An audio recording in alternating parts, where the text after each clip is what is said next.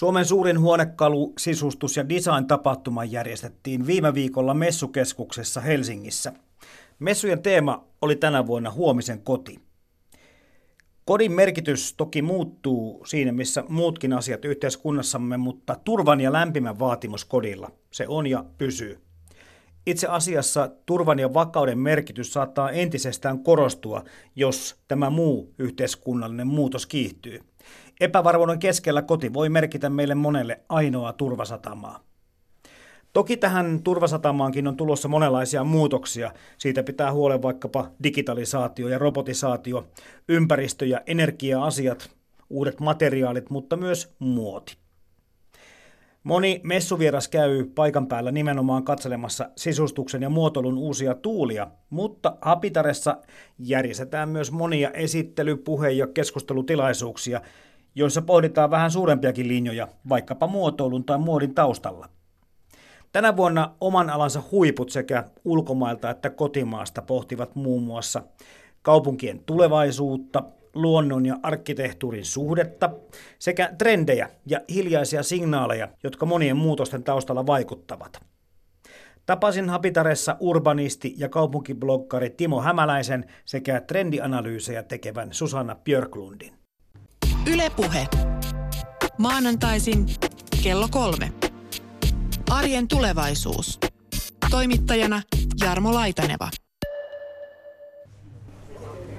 Hapitaren messuilla siis järjestetään kaikenlaista, mutta muun muassa ammattilaisille tämä oma showroom-näyttely, jossa puhumassa on aika monia muotoilun, arkkitehtuurin, sisustuksen kärkinimiä maailmalta. Ja näissä keskusteluissa tarkastellaan niin kuin tässä ohjelmasarjassa on tarkasteltu muun muassa kaupunkien tulevaisuutta, luonnon ja arkkitehtuurin suhdetta ja tuodaan uusia näkökulmia muotoiluun. Timo Hämäläinen, säkin siellä jotakin alustat. Mikä tämä aihe olikaan? Äh, kerron meidän varjoyleiskaavasta, joka tehtiin Urban Helsinki-porukalla, eli tämmöinen vaihtoehtoinen suunnitelma, miten Helsinki voisi rakentua vuoteen 2050, ja siinä on aika vahva tämmöinen urbanistinen äh, painotus vähän, kun kaupunkisuunnittelu nykyään on kuitenkin ollut, tai perinteisesti on ollut viime vuosikymmeninä aika tämmöistä äh, esikaupunkivaltaista, niin me haluttiin tuoda vähän enemmän tämmöistä kaupunkikeskeistä otetta nyt, äh, herättää keskustelua siitä. Niin, viittaat nyt sitten siihen, että meillä on täällä valtakunnan politiikassa ollut maaseutupuolueet kenties vähän niin kuin johdossa? Kyllä, se on yksi iso syy, mutta myös koko kaupunkisuunnittelun peritteellä tässä sanotaan noin toisen maailmansodan jälkeen on hyvin tämmöinen niin kuin esikaupunki, esikaupunkeihin katsova ote, niin se, ja se alkaa vähän niin kuin nyt murtumaan, niin me halutaan vähän vauhdittaa sitä kehitystä. Sulla on hienoja titteleitä. No kaupunkibloggari varmasti tajuaa, mistä on kyse, just siitä, mistä äsken kerroitkin, mutta miten tämä sun toinen titteli, urbanisti? No se kuvailee hyvin mun elämäntyyliä ja muutenkin ajattelumaailmaa, eli olen henkilö, joka viihtyy hyvin kaupunkikeskustoissa, ei niinkään tuolla lähiön puolella, vaikka nekin tietysti on tärkeitä, mutta tämmöisessä tiiviissä kaupungissa ja olen kiinnostunut kaikista ilmiöistä, mitä siellä tapahtuu. Joo, en oikein ehkä voi itseäni ehkä urbanistiksi luonnehtia. Asun nimittäin lähiössä tai semmoisella omakotitaloalueella tuossa lähellä eh, Helsinkiä ja tuo luonto ja kaikki muut asiat on aika tärkeitä, mistä nyt tullaan Timo Hämäläinen sun kanssa kohta keskustelemaan, mutta silti mä oon hirveän kiinnostunut kaupunkikehityksestä ja, ja yksi syy on se, että nyt näiden kaupunkien voisi sanoa vaikutusvallan kasvua on povattu aika monesta asiantuntijan suusta jo pitempään. Ja, ja kun mä luin sun blogikirjoituksia, niin kyllähän sun niin kuin näkemykset ja viesti on aika samankaltainen. Se on kansainvälinen megatrendi tai kaupunki, mistä ne on ollut jo pitkään. Megatrendi ja se vielä jatkaa vahvistumistaan. Suomessa ehkä tullaan vähän jälkijunassa verrattuna muuhun maailmaan, mutta täälläkin vielä kaupunkien merkitys kasvaa ja siinä yksi valtavan suuri syy on tietysti se, että kun elinkeinorakenteet muuttuu ja oikeastaan kaikki arvonlisät tuotetaan kaupungeissa, niin niihin luonnollisesti kertyy paljon valtaa monessakin mielessä maiden tulevaisuudesta, että niitä ei voi oikein sivuttaa tämmöisessä kansallisessa politiikassa.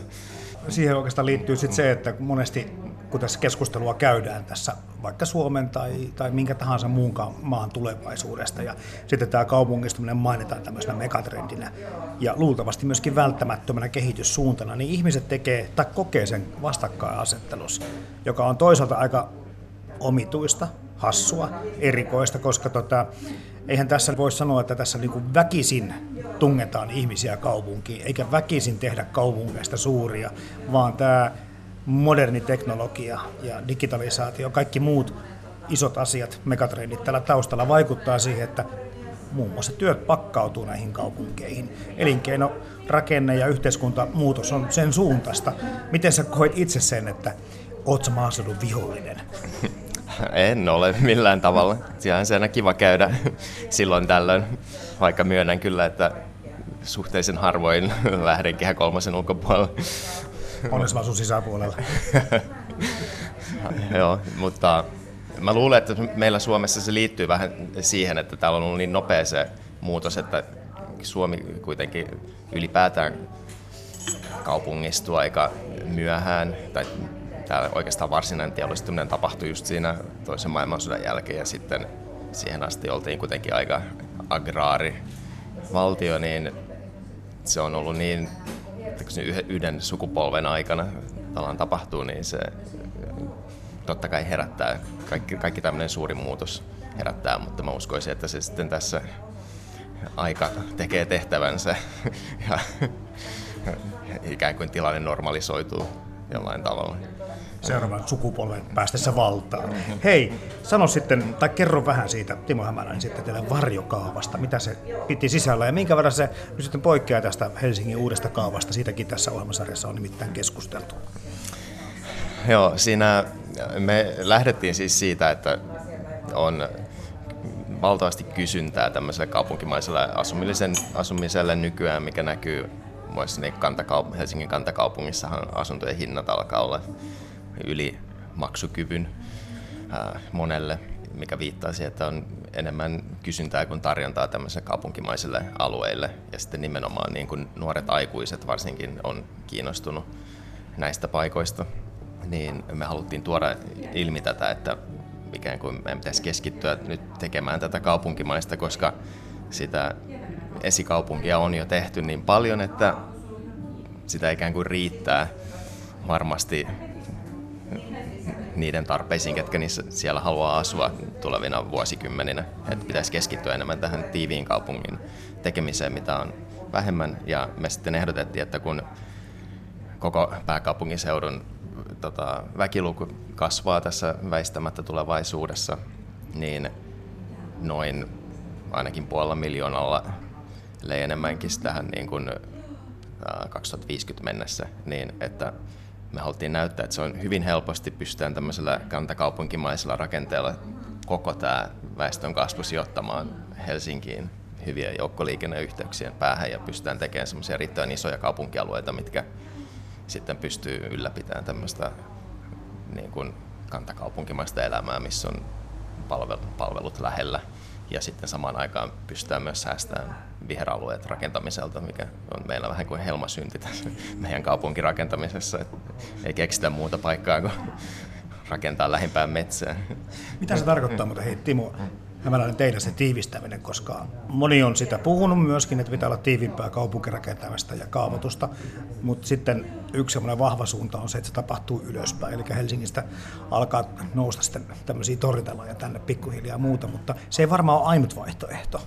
Ei, Me, meidän malli on tämä kantakaupunkimainen um, umpikorttelimalli, eli tämmöistä korkeintaan kahdeksan kerroksista rakennetta, mikä millä pystytään saavuttamaan ihan samat tiiviysluvut kuin sanotaan, että jos olisi joku valtava torni, että näis, me ei oikeastaan ei kannata tätä tornin rakentamista, koska se on vähän tämmöinen niin kuin helppo ratkaisu tähän ongelmaan, mutta se luo paljon muita ongelmia, että sitten sulla on yksi torni, minkä ympärillä ei ole yhtään mitään, koska sitten tulee kaiken maailman määräykset, että turvallisuusmääräykset, että siinä ihan vieressä ei saa olla jotain tai valokulma normia ja sitten se luo tämmöistä kuitenkin epämiellyttävää kaupunkiympäristöä, että moni on ehkä käynyt katsoa johonkin New Yorkiin ja Hongkongiin, mutta siihen kuitenkin on yhdistetty tämä korttelirakenne ja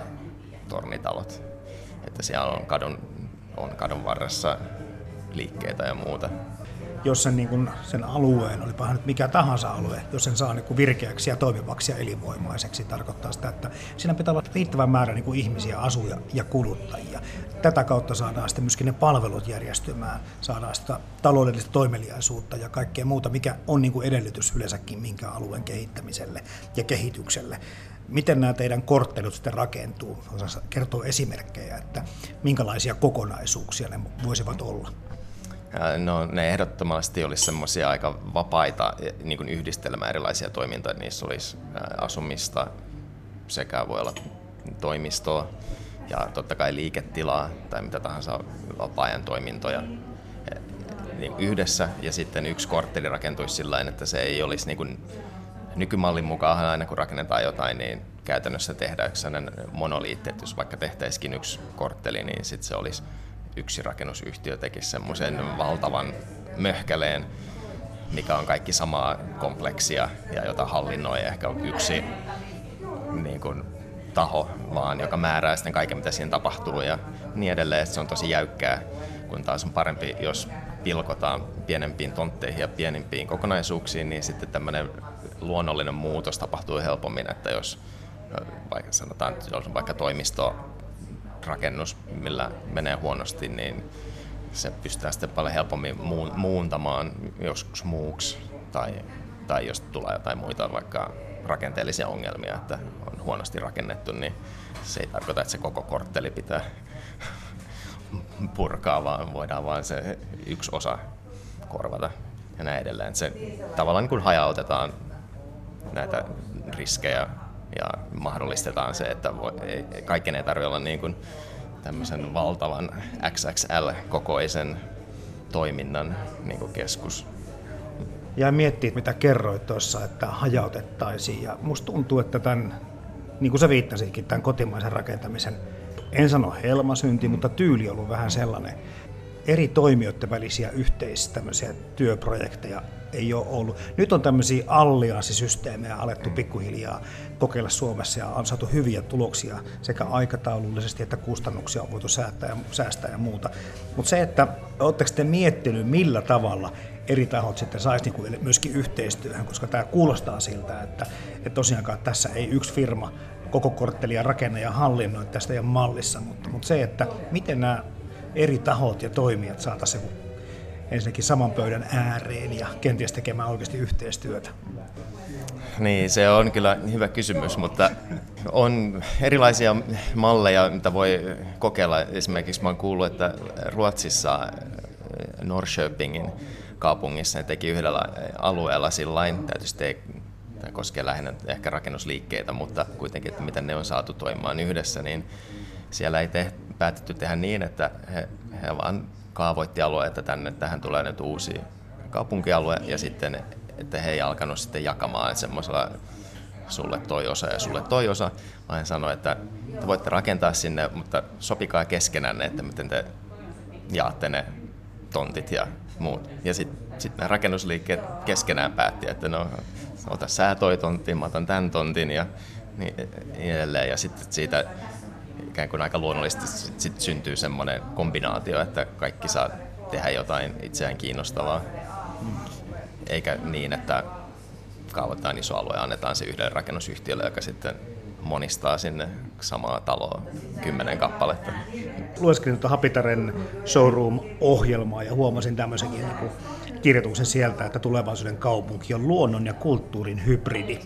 Ja, ja se tuossa äsken nyt jo Timo Hämäläinen mainitsitkin sen, että että suomalainen tapa on ollut myöskin vähän sitten sitä tiivistämistä tehdä niin, että se puisto tai jollekin muulle alueelle, viheralueelle on sitten kaavoitettu joku rakennus. Mm-hmm. Mutta miten sä näet tämän luonnon ja kulttuurin läsnäolon tulevaisuuden kaupungeissa? No, mun mielestä ylipäätään niin suomalaisissa kaupungeissa tämä on välillä vähän hassu keskustelu mielestä, että, että laitetaan tämä vastakkainasettelu, että luonto ja kulttuuri, koska jos jossain maailmassa, niin meillähän suurin osa kaupungista on melkein enemmän luontoa kuin kaupunkia.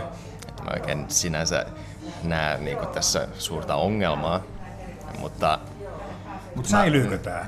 Eikö tässä pelko siitä kuitenkin ole olemassa siitä, että jos ikään kuin tämä jatkuu tämä tiiviyskäsitys semmoisena perinteisemmällä, mistä me ollaan nyt puhuttukin. Että sitten yhtäkkiä käykin niin, että 50 vuoden päästä ne huijaa. Eihän meillä ihan olekaan sitä määrää puistoja tai viheralueita kaupungeissa kuin voisi olla. Niin, se riippuu siitä, että mitä halutaan säilyttää. Totta kai, niin kun, että jos rakennetaan johonkin lähimetsään, niin siihen se sitten häviää, mutta usein näissä on kuitenkin se, että se, että ihmisten pitää asua jossain, että jos ei rakenneta yhteen paikkaan, niin rakennetaan toiseen paikkaan, että se on aina jossain lähimetsässä. Että se on mun mielestä silleen vähän tekin haitallista, että meillä ei oikein pystytty käymään semmoista dialogia, että mi- mitä, minkälaisia viheralueita me kaivattaisiin kaupungissa ja miten paljon, koska ne on hyvin erilaiset. Sulla voi olla se lähimetsä, tai sulla voi olla tämmöinen niin kuin hyvin kaupunkimainen puisto, joku kaivopuisto tyyliin, mikä on tämmöinen niin hyvin ihmisten rakentama, mutta kuitenkin vihreä alue.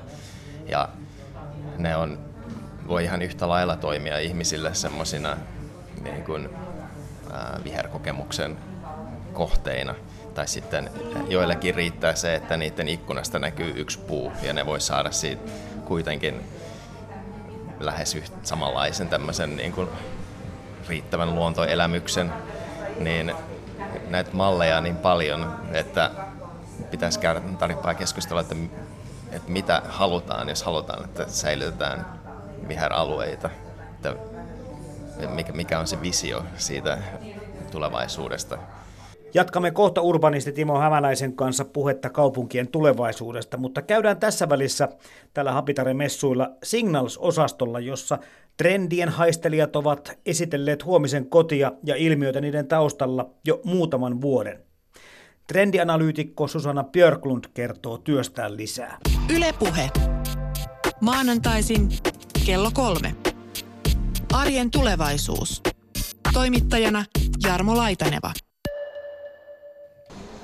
Osaston nimi on Signals tällä Hapitarin messulla. Jatketaan vielä Timo Hämäläisen jälkeen. Susanna Björklund, sä tota, olet trendianalyytikko. Minkälaisia trendejä sinä analysoit? No, trendianalyytikkohan sehän tarkoittaa sitä, että jos mun pitäisi sanoa, että mitä mä teen työkseni, niin mä etsin muutosta. Mä etsin muutosta oikeastaan kaikesta ympärillä. Mä, muotoilu on hirveän hyvä asia etsiä muutosta. Itse asiassa Suomessa yleensä puhutaan, kun puhutaan tulevaisuuksista, niin puhutaan teknologiasta aika usein. Me ollaan tämmöinen insinöörimaa. Mua kiinnostaa enemmän ihmiset siinä keskiössä ja miten ihmiset muuttuu vai muuttuuko, kun ei ne kauheasti muutu. Ja mitä meille ihmisille tapahtuu tässä. Ja muotoilu on semmoinen, voisin väittää, eikä mulla ole mitään pelkkää mutua, mutta mä voisin väittää, että koska muotoilun ympärillä syklit on niin kauhean nopeat ja kuluttajia osallistetaan niin nopeasti, niin muotoilun ympärillä ja muodin ympärillä täytyy reagoida kauhean nopeasti. Ja sinne on tullut just kaikkea läpinäkyvyyttä ja kaikkea muutakin aika nopealla sykleillä. Niin mun mielestä se heijastaa niitä muutoksia, mitä myös tulee tapahtumaan lähitulevaisuudessa yhteiskunnassa muuten. Mutta siis kaiken näköisiä aiheita, tutkin ja seuraan koko ajan. Skannaan ympärillä olevaa elämää ja yritän solmia niitä lankoja yhteen. 2015 teillä oli tämmöinen Signals vainonäyttely. Kyllä, ja viime vuonna myös. Ja sitten, sen takia kaksi vuotta sitten, koska sanoit, että muutos ei välttämättä ehkä olekaan niin nopeaa, kun olemme itsellemme antaneet ymmärtää. Moni asiantuntija melkein niin kuin alasta riippumatta kokee sitä, että maailma muuttuu kiihtyvää vauhtia. Ja nyt tämä muutos, kun me puhutaan asumisesta, arjesta ja ihmisistä, niin sun näkemyksen mukaan myös, kuten viime jaksossa Mika Pansarin mukaan myös, ei olekaan ihan selviä. Ei se ole niin. Sehän on paljon myös siitä, mitä media nostaa. Ja media nostaa tietenkin niitä muutoksia. Samalla lailla kuin media nostaa koko ajan negatiivisia uutisia, koska pitää uutisoida kaiken näköisiä asioita. Mutta fakta on se, että on hirveän paljon hyviä asioita tässä yhteiskunnassa, jotka sitten koko ajanhan me ollaan muutoksessa. Me mennään sekunti kerrallaan kohti tulevaisuutta, mutta se muutos näin ihan tavallisen ihmisen arjessa on ihan äärimmäisen hidasta. Meillä on tässä ohjelmassa leikitelty ajatuksella, mitä tapahtuu 50 vuoden kuluttua. Miten meidän arki tai elämä on mahtanut muuttua. Ja tähänkin Mika Pantsar oli sitä mieltä, että, että se muutos on ehkä pienempi kuin tällä hetkellä ihmiset yleisesti luulevat. Joo, mä oon ihan samaa mieltä. Ja jos nyt ajatellaan vaikka, että Skifi-kirjallisuus jo 50 vuotta sitten esimerkiksi ää, loi sellaista tulevaisuuden kuvaa, että voidaan ottaa vain yksi pilleri ja ää, sitten päivän ruokatarve on siinä. Niin en mä usko siihen ikinä, koska se ei ole, ruoka ei ole vaan sitä ravinnon tarpeen tyydyttämistä, vaan se on myös seurustelua, se on nautintoja, se on visuaalista nautintoa, se on suutuntumaa, se on kaiken näköistä. Se hirveän monta asiaa liittyy siihen ja usein puhutaan asioista yksittäisinä asioina ilman sitä kontekstia. Jos vertaat nyt niitä asioita tai niitä trendejä, mitä haistelitte ja vainusitte, niin, niin toteutuvatko ja onko sit siitä tiedätkö, tapahtunut kahdessa vuodessa merkittävästi jotain? Itse asiassa se on haaste, koska tämän Signalsin tarkoitus on paitsi esitellä näitä visuaalisia signaaleita, mitä tapahtuu siis sisustamisen trendeissä ja muotoilun trendeissä. Ja niissähän toki tulee muutosta vuodesta toiseen, just vähän värit muuttuu johonkin suuntaan tai jotkut ilmiöt vahvistuu ja niin edelleen. Mutta se on itse asiassa haaste puhua noista megatrendeistä siellä takana juuri siitä syystä, että eihän ne megatrendit ole mihinkään muuttunut kahdessa vuodessa. Nehän megatrendit on yleensä monta kymmentä vuotta kestäviä asioita ja mun pitää aina keksiä uusia näkökulmia, koska ei viitsi vuodesta toiseen puhua samoja asioita. Mutta kyllähän vastuullisuus esimerkiksi on mun mielestä kahdessa vuodessa se noussut sillä lailla, että siitä on tullut ehkä enemmän arkipäivää ja siitä puhutaan enemmän. Joo.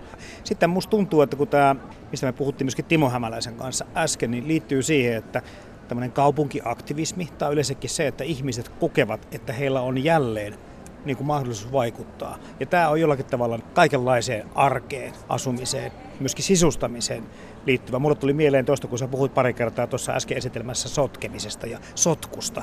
Että sen läsnäolo on tänä päivänä enemmän, hyväksyttävämpää kuin aikaisemmin. Eli jollain tavalla ihmiset on ottanut siinäkin sen vastuun, että kuka mulle ei tule määrittelemään, miten asiat pitää olla, vaan minä voin itsekin määritellä, miten, miltä tuntuu. Joo, ja siis mä koen, että on tullut semmoinen tietynlainen suvaitsevaisuuden trendi. Ehkä sellaisena öö, myöskin vastatrendinä sille kaikelle vihapuheelle ja nimettömyydelle, jonka varjolla sä voit heittää mitä tahansa lokaa kenen tahansa päälle ja niin edelleen, niin onhan noussut sellaista ja on ollut kaiken näköistä pakolaiskysymystä ja niin edelleen, jotka on ollut meillekin ensi kertaa sillä lailla tapetilla tässä viime vuosina, niin vastatrendinä on noussut semmoinen suvaitsevaisuuden trendi ja, ja se näkyy kaiken näköisissä asioissa, niin kuin nyt vaikka sotkussa, joka oli viime vuonna meidän yksi teemoista. Mutta edelleenkin se on niin kuin ajankohtaista. Ja sanotaan, että tätäkin näyttelyä pystyttäessä ei siellä kotona ole ehtinyt kauheasti siivota. Nämä megatrendit, mistä nyt ollaan pari kertaa mainittu, niin aika paljon sitten eri ihmiset niistä puhuvat ja, ja se on tämä väestöikääntyminen ja ilmastonmuutos ja digitalisaatio. Ehkä myöskin sitten tämä terveyteen panostaminen. Se on länsimaissa kanssa aika vahvussa nousussa. On joo, se on siirtynyt siitä niin kuin sairauden äh, hoitamisesta niin kuin ennaltaehkäisyyn monellakin tapaa. Siihen liittyy sitten kaikki ruokatrendit ja kasvisruokatrendit, jotka myöskin liittyy ilmastonmuutokseen ja vastuullisuuden nousuun. Ja myös nämä liikuntatrendit ja kaikki tämmöiset. Että... Mutta sitten kun sä otat mukaan tähän näitä heikompia signaaleja, niin, niin tarkoittaako se, että ne ei ole ihan yhtä vahvoja allapiileviä voimia tai tämmöisiä globaaleja kuin nämä megatrendit? No siis äh, heikko signaalihan on virallisesti yksittäinen ilmiö, josta saattaa tulla trendi tai sitten saattaa olla tulematta. Että ne on sellaisia nupullaan olevia muutoksia. Mm-hmm. Ja sen muutoshan voi olla vaikka sitä, miten äh, jotain asiaa uutisoidaan esimerkiksi. Ja niin kuin mä sanoin tuossa mun esityksessäkin, että yksi tämmöinen kiinnostava muutos oli esimerkiksi, kun alusvaatemainoksessa oli muiden kaikenikäisten mallien joukossa oli myöskin päälle 70 malli. Niin se oli ensimmäinen kerta, kun se tuli mulle vastaan. Vaikka tällaisia 8-90 malleja onkin viime vuosina näkynyt ihan niin kuin tällaisten nuorten ää, vaatteita myyvien ää, mallistojen ää, kärkihahmona. Niin siis tämä suvatsevaisuus on se vähintään niin kuin tämmöinen heikko signaali, eli nupullaan oleva aihio, mikä saattaa oikeasti niin kuin vallottaa yhteiskuntia vähän laajemmassakin mittakaavassa. Kyllä se näkyy monella eri tavalla. Se näkyy just tuolla muodin maailmassa, se näkyy ja, ja, sitä, ja samalla lailla siis se, että ehkä me ollaan kyllästytty sellaiseen niin kuin hajuttomaan, mauttomaan ja värittömään. Et jos sut silmät kiinni tipautetaan vaikkapa kauppakeskukseen minne tahansa Suomeen, niin siellä on ne samat kaupat ja sä et yhtään tiedä missä sä olet. Ehkä ihmiset, ehkä sekin trendi alkaa tulla tiensä päälle, että, että on vain yksi tapa tehdä asioita. On vain yksi tapa tehdä vaikka kauppakeskuksia. Ehkä me halutaan sitä diversiteettiä enemmän. Ja siihen se on mennyt, kun ihmiset on ruvennut yksityiset ihmiset rakennuttamaan esimerkiksi ö, kerrostaloja itse, mikä on ihan järkyttävä työ. Eli halutaan olla valmiit tekemään muutoksen eteen töitä ja sitä, että saadaan sitä, mitä halutaan. No Susanna Björklund, muutama lisää näitä tämmöisiä heikkoja signaaleja. Sä puhuit tässä osittain just tästä kasvisruokabuumista, että kyllä sellainen varmasti on olemassa, mutta se mittakaava voi olla tietenkin sitten kyseenalainen, koska meillä on tapana ihmisillä hakeutua seuraan, olipahan se someseura tai liveseura, niin samalla tavalla ajattelevien ihmisten kanssa. No se on just se, että kun me ollaan niin subjektiivisia, miten me katsotaan asioita ja maailmaa meidän ympärillä. Ja senhän takia on kauhean vaikea ymmärtää ihmisiä, jotka ajattelee eri tavalla, vaikka eri uskontokunnan ajattelijoita tai jotain muuta. Niitä on hirveän vaikea ymmärtää, koska itse tavallaan pitää sitä omaa näkökantaana absoluuttisena totuutena, mitä se ei koskaan voi olla. Vaan me ollaan aina subjektiivisia, miten me katsotaan, mikä on meille relevanttista juuri siinä elämäntilanteessa, niin me kiinnitetään siihen huomiota. Ja sen takia näin se vaan menee.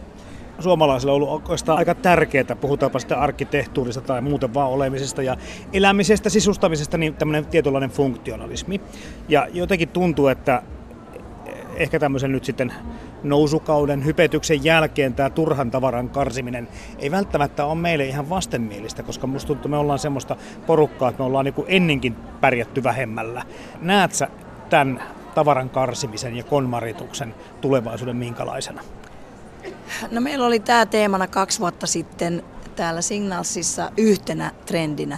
Ja jälleen kerran pitää taas muistaa se, että, että trendejä on, me eletään tietoyhteiskunnassa ja trendejä tulee ja menee ihan järjetön määrä ja me ei pystytä edes käsittelemään niitä.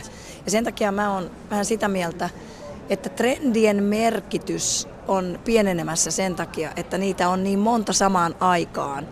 Ja sä näet niitä, että se ei ole enää silleen, että se, kun on juuri some ja on, on tämä tiedon nopeus ja niin paljon sitä tietoa tulee ympäri maailmaa, että sä et pysty sitä hahmottamaan ja ymmärtämään edes, saatikkaa edes näkemään siitä kuin pienen prosentin. Niin trendejä on kauheasti, mutta että mä sanoisin, se oli ehkä semmoinen, niin kuin, josta nousi sellainen hypetys taas. Mutta sitten taas, niin kuin, jos tehtäisiin kyselyä, kuinka moni Suomessa on kuullut konmarituksesta, niin sisustusbloggarit kyllä, mutta ei kauheankaan moni. Mutta jälleen kerran mä oon sitä mieltä, että aina pitää muistaa, ja sitä täällä Signalsissa yritetään sanoa, että jokaisen pitäisi tehdä niitä asioita, mitkä on itselle tuntuu hyvältä. Että joo, se on varmaan totta, että aika monella meillä on liikaa tavaraa. Mutta on myös ihmisiä, jotka kokee, että koti on koti, kun siellä on sitä rakasta tavaraa ympärillä, eikä silloin ole mitään syytä karsia sitä, jos sitten ei ole mitään haittaa. Niin ja tässäkin kun katsoo tätä teidän luomia osastoja, niin kyllä täällä aika sulassa sovussa on hyvin sekalaisia esineitä, värejä, mattoja, materiaaleja. Et jotenkin tuntuu, että miten noi on yhtäkkiä tuohon pantu niin kuin, vahingossa, kun on tänne sattunut. Jokainen tuo yhden esineen tullessa ja katsotaan, mitä syntyy. Joo, silmät kiinni. Ei vaan siis, kyllä tämän äh, Sisse Kollanderin kanssa ollaan todella tarkkaan harkittu suurin osa näistä tuotteista, mitä täällä on. Mutta tämä filosofia on juuri se, ja tämmöinen suvaitsevaisuuden trendi jälleen kerran, että jos ajatellaan vaikka japanilaista kimonoa, siinä saattaa olla vaikka 20 väriä. Kun on tarpeeksi monta väriä, niin se näyttää harmoniselta ja miellyttävältä. Mutta jos sulla on, ja sama juttu nyt jos ajatellaan, että sulla on semmoinen koti, missä kaikki asiat on todella suorassa ja järjestyksessä kaikki laitettu pöydän päälle suoraan. Sitten jos yksi asia on vinossa, niin se häiritsee. Mutta jos kaikki on vähän vinossa ja on paljon erilaisia juttuja, niin sitten se näyttääkin hyvältä ja rennolta.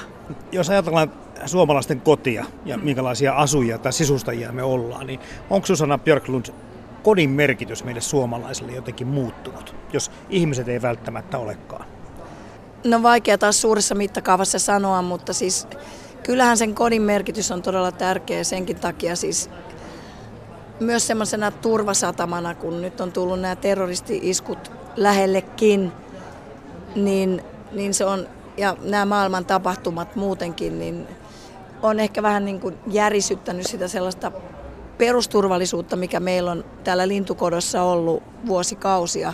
Et ihmiset ajattelee, suurin osa siitäkin pelosta on varmaan turhaa noin niin kuin prosentuaalisesti, mutta että, että näähän asiat on taas, niin kuin, taas näitä subjektiivisia asioita, miten ihmiset kokee, mutta et, kyllä mä uskon, että se on niin kuin osa syy sille niin kuin trendille, että vahvistuu tämmöiset lämpimät värit ja pehmeät materiaalit ja, ja semmoinen, että on enemmän sitä tavaraa kuin semmoinen kylmä, kolea minimalismi. No jos ajatellaan kotia käyntikorttina, älä vielä suutu mulle, niin kun mä jatkan pikkusen. Eli näitä juttuja on tämmöisiä, että näytä mulle kirjahyllysi, niin minä kerron minkälainen ihminen sinä olet, tai näytä mulle autosi, tai kerro mulle ammattisi, niin minä osaan kertoa muuta. Mitä sitten koti? Mitä se kertoo meistä suomalaista? Jotain tiettyä asiaa? No kyllä, ehkä siis sitä mä oon aina ihmetellyt, että onhan suomalaiset vähän sen varovaisia sisustajia. Että se on ehkä semmoinen yksi juttu. Ja sitten viime vuonna me puhuttiin just siitä, mikä edelleenkin mun mielestä pitää paikkansa, että on tällaista mystistä juttua, että joku voi sanoa samassa lauseessa, että, että oi, että me ostettiin ihana koti, joka on just semmoinen meidän loppuiän koti, jossa se on tarpeeksi iso ja, me, ja siellä on kaikki, mitä me halutaan. Me tullaan asumaan tässä meidän koko, koko loppuikä. Ja me tehtiin remonttia, me valittiin sellaisia asioita, jotka ei ole liian erikoisia, ettei sitten jos me myydään, niin me ei saada sitä sitten kaupaksi. Että anteeksi kuinka, että vaikka nyt sitten päädyttäisinkin myymään se asunto, niin ehkä se seuraava tyyppi joka tapauksessa tekisi oman remontin. Että ihan turhaa taas tehdä hajutonta, mautonta ja väritöntä vaan sen takia, että että ajattelee, että tämä on nyt sitten kaupallisempaa kuin jos joku seuraava. Että kyllä mä aina rohkaisen ihmisiä tekemään sellaisia ratkaisuja kodin sisustamisen kanssa esimerkiksi, josta he itse pitää välittämättä muista tai välittämättä nyt jostain pallalla olevista trendeistä. No niistä trendeistä, jos puhutaan, mitä, miksei vaikka väreistäkin. Et jossakin olen lukenut myöskin tämä skandinaavinen valkeus saattaa pikkuhiljaa olla niin kuin tiensä päässä ja väistyä runsaampien värien tai tyylien niin kuin alta. Mutta se, että jos me tehdään ratkaisuja, mistä me suomalaiset kaivetaan ne vaikutteet. Meillä aika paljon pyörii kuitenkin sisustusohjelmia, Suomesta on kohtuullisen kiinnostuneita myöskin niistä. En tiedä näkyykö se sitten käytännössä ja ratkaisussa, minkä verran. Meillä on paljon alan lehtiä, meillä on ihan hyvää messutoimintaa, kaikenlaista, mutta some, mitkä asiat niin kuin meihin vaikuttaa? No siis varmaan kaikki. Et noin niin kuin yksinkertaisesti ajatteluna siis tämmöinen, miten trendi menee eteenpäin, niin sehän nyt on aika monimutkainen asia, johon liittyy hirveästi eri juttuja, joista me voitaisiin puhua, kaksi viikkoa. Mutta siis noin perin, perinteisesti yksinkertaistettuna trendihän menee eteenpäin sillä lailla, että joku tekee jotain, joku näkee sen ja kiinnostuu siitä ja tekee sen saman jutun tai soveltaa sitä ja sitten joku toinen, joku kolmas näkee sen ja neljäs ja viides ja kuudes ja sillä lailla se leviää. Se mikä on mun mielestä hauskaa myöskin, kun taas puhutaan tästä kuplassa olemisesta, niin kuin nyt kasvissyönnin kanssa tai jotain, niin on, että tällaiseen blogikulttuurinhan kuuluu se, että sä seuraat muita blogeja ja tavallaan niin kuin tykkäät niistä. Eli bloggaajat seuraa toisiaan.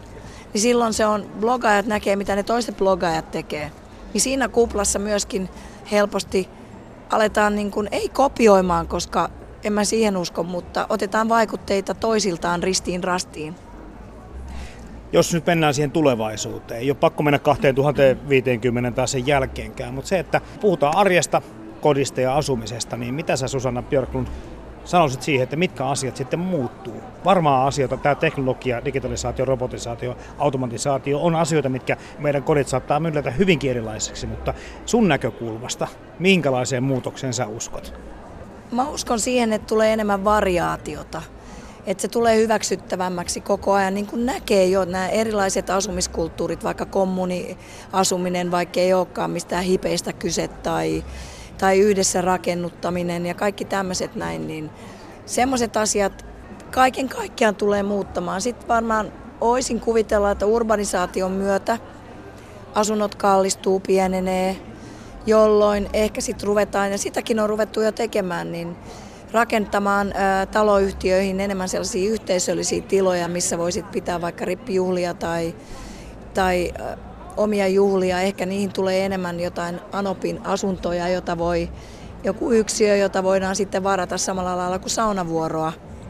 Eli tällä lailla niin kun, tulee sitten enemmän tätä jakamistaloutta, koska sitten ehkä ne omat tilat pienenee hinnan ja sen takia, että ei kerta kaikkiaan ole niitä asuntoja, kun yhä enemmän ihmisiä muuttaa kaupunkeihin. Mä oon kysynyt kaikilta ohjelman vierailta lähes tulkoon saman kysymyksen ja kysyn sultakin Susanna Björklund, että jos saat valita yhden asian, mikä saisi ensimmäisenä muuttua sun arjessa ja sun asumisessa, niin minkä muuttaisit?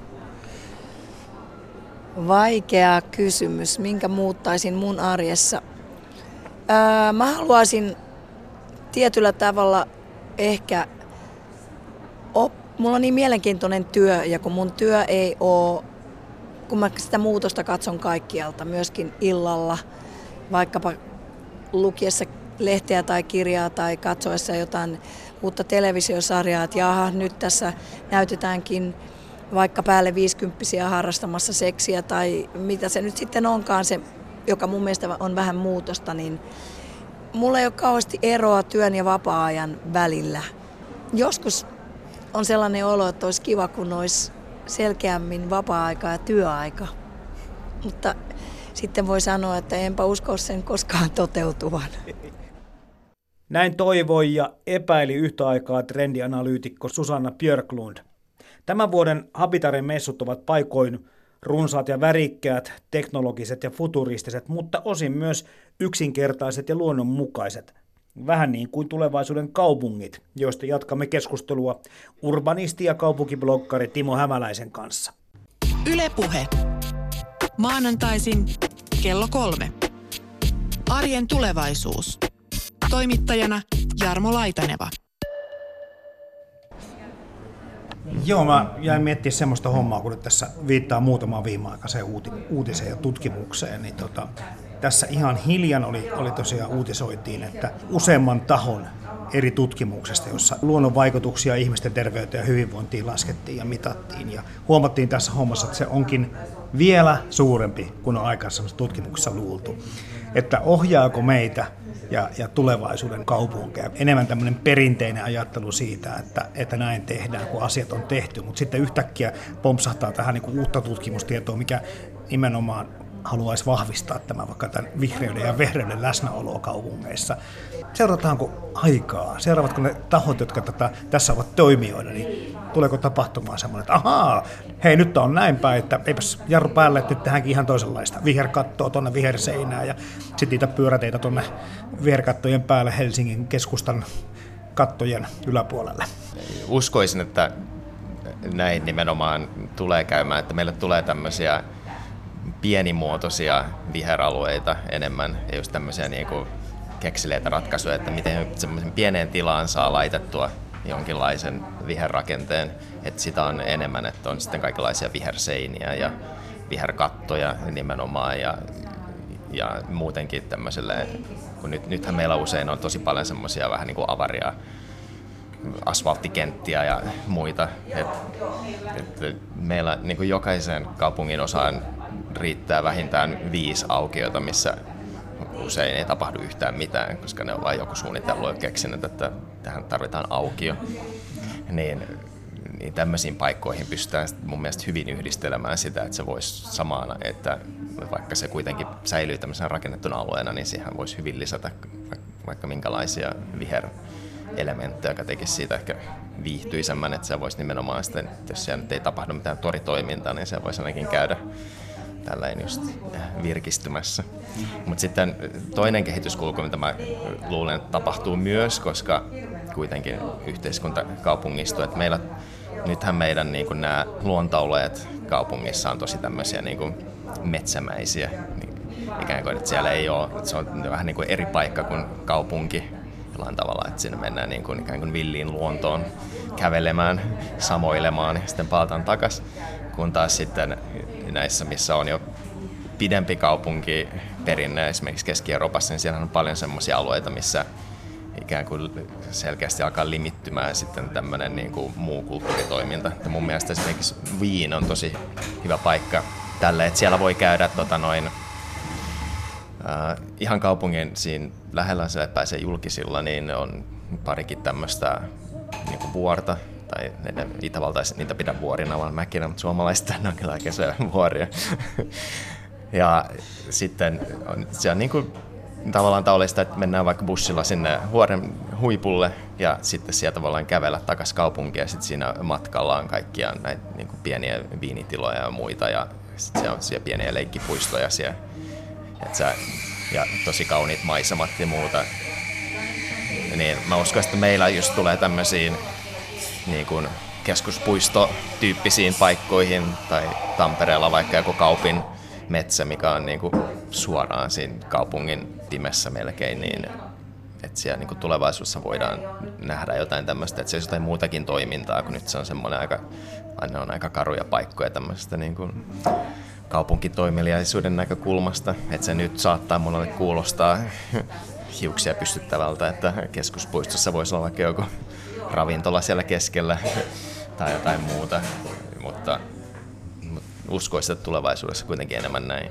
Nyt vähän viittaa tähän samaan asiaan, kun puhutaan siitä, että luonto ja kulttuuri jollakin tavalla tulee enemmän läsnä, läsnä olevaksi tähän meidän kokemusmaailmaan tulevaisuudessa. Miten tämä kulttuuri, mitä mahdetaan tarkoittaa? Se on aika iso, iso tuota käsite. Osaako yhtään purkaa sitä, että mitä tämä luonnon ja kulttuurihybridi, mitä tämä kulttuuri tässä tarkoittaa?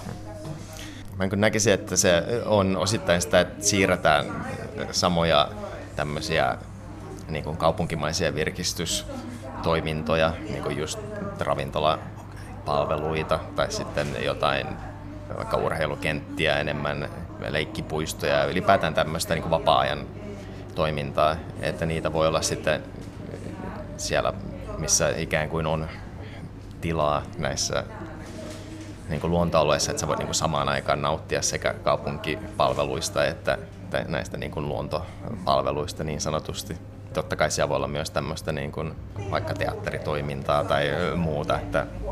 Oli aika hyvä heitto toi jalkapallokentän vaikka sijainti. Nyt kun tuossa itse noita omia muksia kuljettelee harrastuksia, niin kyllähän ne futiskentätkin, niin onhan ne aika syrjässä. Et jos miettii sitä, että me haluttaisiin niin kuin yleisöä teatteriin tai tämmöisiin katutaidefestareihin tai urheilutapahtumiin tai muihin, niin entäs jos ne olisivatkin keskustassa, kuten muuten monessa isossa kaupungissa, missä on tämmöinen vahva vaikka futiskulttuuri, niin saattaa stadion olla ihan keskellä. Okei, eihän sinne ihan noin vaan pääse sisälle, kun on kalliit liput, mutta tarkoitan kuitenkin, että siellä monenlaiset toiminnot on tuotu osaksi kaupunkikulttuuria, ja meillä ne on tuolla metsiköiden keskellä, tai ainakin hyvin reunamilla. Joo, kyllä varmasti tulee myös näitä enemmän kaupunkiin. Ja ehkä me tässä sitä hain, että tähän niin kuin luontomaailmaan varmasti tulee enemmän näitä kaupunkijuttuja samaan aikaan. Sitten me tulee kaupunkiin sitten tämmöisissä ehkä pienemmissä muodoissa tätä luontoa näissä just uusissa viherrakenteissa. Mutta tämä on kyllä totta.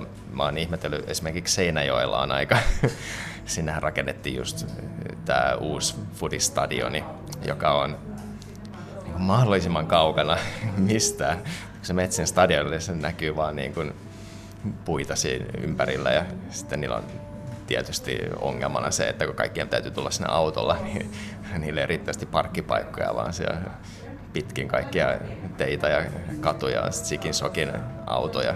Kukaan ei vitsi tulla sitä kävellen tai muuta. Tämä on kummallista. Hei, mutta nyt puhutaan vähän lisää tuosta urheiluelementistä, koska onhan meilläkin tuossa toi Lätkä-areena tuossa Pasilassa hyvien kulkuyhteyksien päässä. Ei se mitenkään syrjässä ole, mutta sitten tämä toisen seuran halli, Helsingin vanhan jäähalli, ja ne uudet suunnitelmat, nehän tulee aika keskeiselle alueelle, puhumattakaan Tampereen uusista halleista ja muusta. Tässä on niin se, mistä sä puhut ja mistä minkälaista kehityksestä tässä nyt yleensäkin keskustellaan, niin nämä on niin kohta aika läsnä olevia asioita jo. Joo, ja näistä ne on mun mielestä hyviä esimerkkejä, mikä korostaa, niin kuin mikä nykyään on aika keskeinen elementti kaupungeissa, mikä on saavutettavuus. Ja nimenomaan saavutettavuus vaikka raideliikenteellä, että sä oikeasti saat, kun näähän, tietysti nämä hallit elää massoista, niin totta kai niiden pitää olla joukkoliikenteen äärellä, mikä kuljettaa joukkoja, niin ja sitten samalla pystytään, kun ne on tietysti kansallisten raideyhteyksien päässä, niin pystytään niin paljon isommalta alueelta saamaan sinne porukkaa. Ja sit, niin mikä sitten samalla tietysti korostaa sitä, että mikä tulevaisuuden liikkumisen muoto on, että aika vähän uskoisin, että kuitenkaan enää samaan mittaan on ajokortteja ihmisille, koska siellä nytkin kehitys on ollut sit, sitä suuntaa, että, että niitä ei suoriteta, että se ei ole enää itsestään selvää, aina, ainakaan Helsingissä, että täytät 18, että pitäisi ajakortti hankkia. Ja mun mielestä Tukholmasta voi katsoa esimerkkiä, siellä on jo, taitaa olla 18-vuotiaista alle 10 prosenttia suorittaa niin kuin ajakortin. Totta kai ne voi myöhemmin suorittaa sen, mutta kuitenkin luvut on aika erilaiset ehkä kuin monella paikkakunnalla meillä. Mennään takaisin hei, tämän puheenaiheen kautta siihen urbanisaatioon. Tässä nyt sitten tämmöistä yhdysvaltalaista kaupunkikuru Bruce Katsia Hesarissa haastateltiin ja hän oli ihan samaa mieltä kuin sinä, että edetään kaupunkien vuosisataa ja semmoinen iso muutos on maailmassa menossa, että kaupungit on nousemassa maailmanpoliittisiksi toimijoiksi valtioiden rinnalle. Tämä kuulostaa tietenkin nyt vähän kauemmas historian mentäessä niin kuin ihan kaupunkivaltion paluulta. Onko se tässä ihan niin kuin samalla linjoilla? Joo, kyllä mä uskoisin, että menee tähän. Ja mun mielestä on jotenkin kiinnostavaa, jos katsoo esimerkiksi, mikä Britanniassa oli tämä Brexit-äänestys, että miten ne äänet jakaantu, niin sehän on hyvin kaksakoinen, että suuret kaupunkialueet pääsääntöisesti kaikki äänesti, että pysytään EU-ssa, kun sitten taas ikään kuin ympäröivät alueet, varsinkin mitä syrjäisemmiksi mentiin, niin oli sitä mieltä, että ei. Ja se jotenkin tässä globalisaation aikakaudella on, että näihin alkaa muodostua niin omanlaisensa tämmöinen kulttuuri ehkä kaupunkeihin, missä enemmän arvostetaan kansainvälisyyttä ja ollaan tota, suvaitsevaisempia kaikelle. Ja, ja, to, ja sitten siellä on, kun jo aikaisemmin puhuttiin, niin aika iso tästä elinkeinotoiminnasta ja ylipäätään vaikka luovista aloista ja kaikesta, niin se on, niille alkaa olla mikä se kaupungille alkaa olla vähän niin kuin haitta se, että osa sitä kansallisvaltiorakennetta, mikä usein on aika jäykkä ja ajaa niin kuin erilaisia tavoitteita, koska kaupungit on paljon ketterämpiä useimmin tekemään, niin kuin toteuttamaan jotain asioita. Että Mielestäni just tässä Bruce Katsinkin haastattelussa puhuttiin tästä ilmastonmuutoksen torjunnasta vaikka, niin, niin kaupungithan totta kai siinä on niin ne suurimmat ratkaisijat. Siellä syntyy suurin osa päästöistä, mutta ne on myös se niin kuin ratkaisu, että ne vie sitä asiaa eteenpäin. Ja se usein tarkoittaa ehkä, että voi olla sellaisia tavoitteita, mitkä sitten on vastoin kansallisia intressejä. Tässä Bruce Katz nimenomaan viittasi viittasi Helsingin kehitykseen. Hän piti hyvin innovatiivisena ja, ja tämmöisenä niin kuin esimerkillisenä Helsingin kehitystä. Sä puhuit tuosta just tuosta ilmastoteoista, eli hiilivoimala on häviämässä meiltä täältä Helsingistä ja siinä on sekä tämmöinen visuaalinen voitto että myöskin aika merkittävä tämmöinen ilmastollinen voitto kyseessä, mutta muistaakseni hän tässä samassa haastattelussa viittasi näihin kasvaviin pyöräteihin. Meillä tämä baana-ajattelu alkoi pienestä, mutta on pikkuhiljaa leviämässä ja kuten sä tuossa jo sanoitkin Timo Haanainen, niin ajokortteja tulee olemaan varmasti tulevaisuudessa merkittävästi vähemmän, mutta myös toivottavasti autoja, ainakin jos puhutaan yksityisautoista. Eli Helsinki on ottanut tähän suuntaan jo askeleita jonkun aikaa. Joo, että kyllä niin kuin Helsinki on aika monen suunnannäyttäjä siinä, että mitä tapahtuu tulevaisuudessa. Ja muistaakseni on semmoinen sanontaan, että Helsingin sisällä Kalli on semmoinen alue, missä niin kuin näkyy, että minkälainen muu kaupunki tai Suomi on 20 vuoden päästä, niin sitten niin tälleen kansallisella tasolla voi niin kuin ehkä ajatella, että Helsingissä näkee, että minkälainen ehkä muu, muussa maassa ajattelu on sitten 20 tai 30 vuoden päästä, että mitä täällä nyt tapahtuu, niin sitten ehkä myöhemmin siirtyy muualle. Ja miettii sitä tästä niin kuin politiikan tasoa, kun joskus on pidetty kuntapolitiikkaa vähän niin kuin tämmöisenä puuhasteluna, että pitäisi pyrkiä niin kuin nousemaan valtakunnan huipulle. Mutta nythän tässä kehitys saattaa mennä vähän toisinpäin. Mä tässä saatan viitata vaikka Yhdysvaltain presidentin vaaleihin, ainakin ensimmäisiin kierroksiin, missä suurten kaupunkien pormestareilla on niin kuin yllättävän kova veto. Ja nyt sitten täällä Suomessakin tämä pormestarin malli alkaa tulla pikkuhiljaa. Eli, eli myöskin tässä niin kuin poliittisen päätöksenteon tulevaisuudessa täytyy tapahtua muutoksia näissä painotuksissa ihan merkittävästi. Joo, varmasti. Ja sehän on, että ylipäätään kuntatasolla, niin siellähän tehdään niin päätöksiä, mitkä ehkä eniten vaikuttaa asukkaiden niin arkeen. Että se on mun mielestä ollut vähän kummallinen kehitys meillä, että ainakin keskimäärin on niin kuin kuntavaaleissa äänestysprosentti tippunut, koska luulisin, että, että jos nyt jossain vaalissa äänessä, niin se on se kuntavaali, koska sillä on oikeasti merkitystä. Me, on... me ollaan mieluummin että hei, presidentti, joka on meille vaan tämmöinen keulokuva, niin. mutta oikeasti niin kuin sanoit tässä Timo, niin, niin päätökset tehdään kunnissa ja, ja sen pitäisi nyt ihmisiä, mutta ollaan toiveikkaita. Tässä saattaa olla, että kuntapolitiikka alkaa kiinnostamaan ihmisiä entistä enemmän.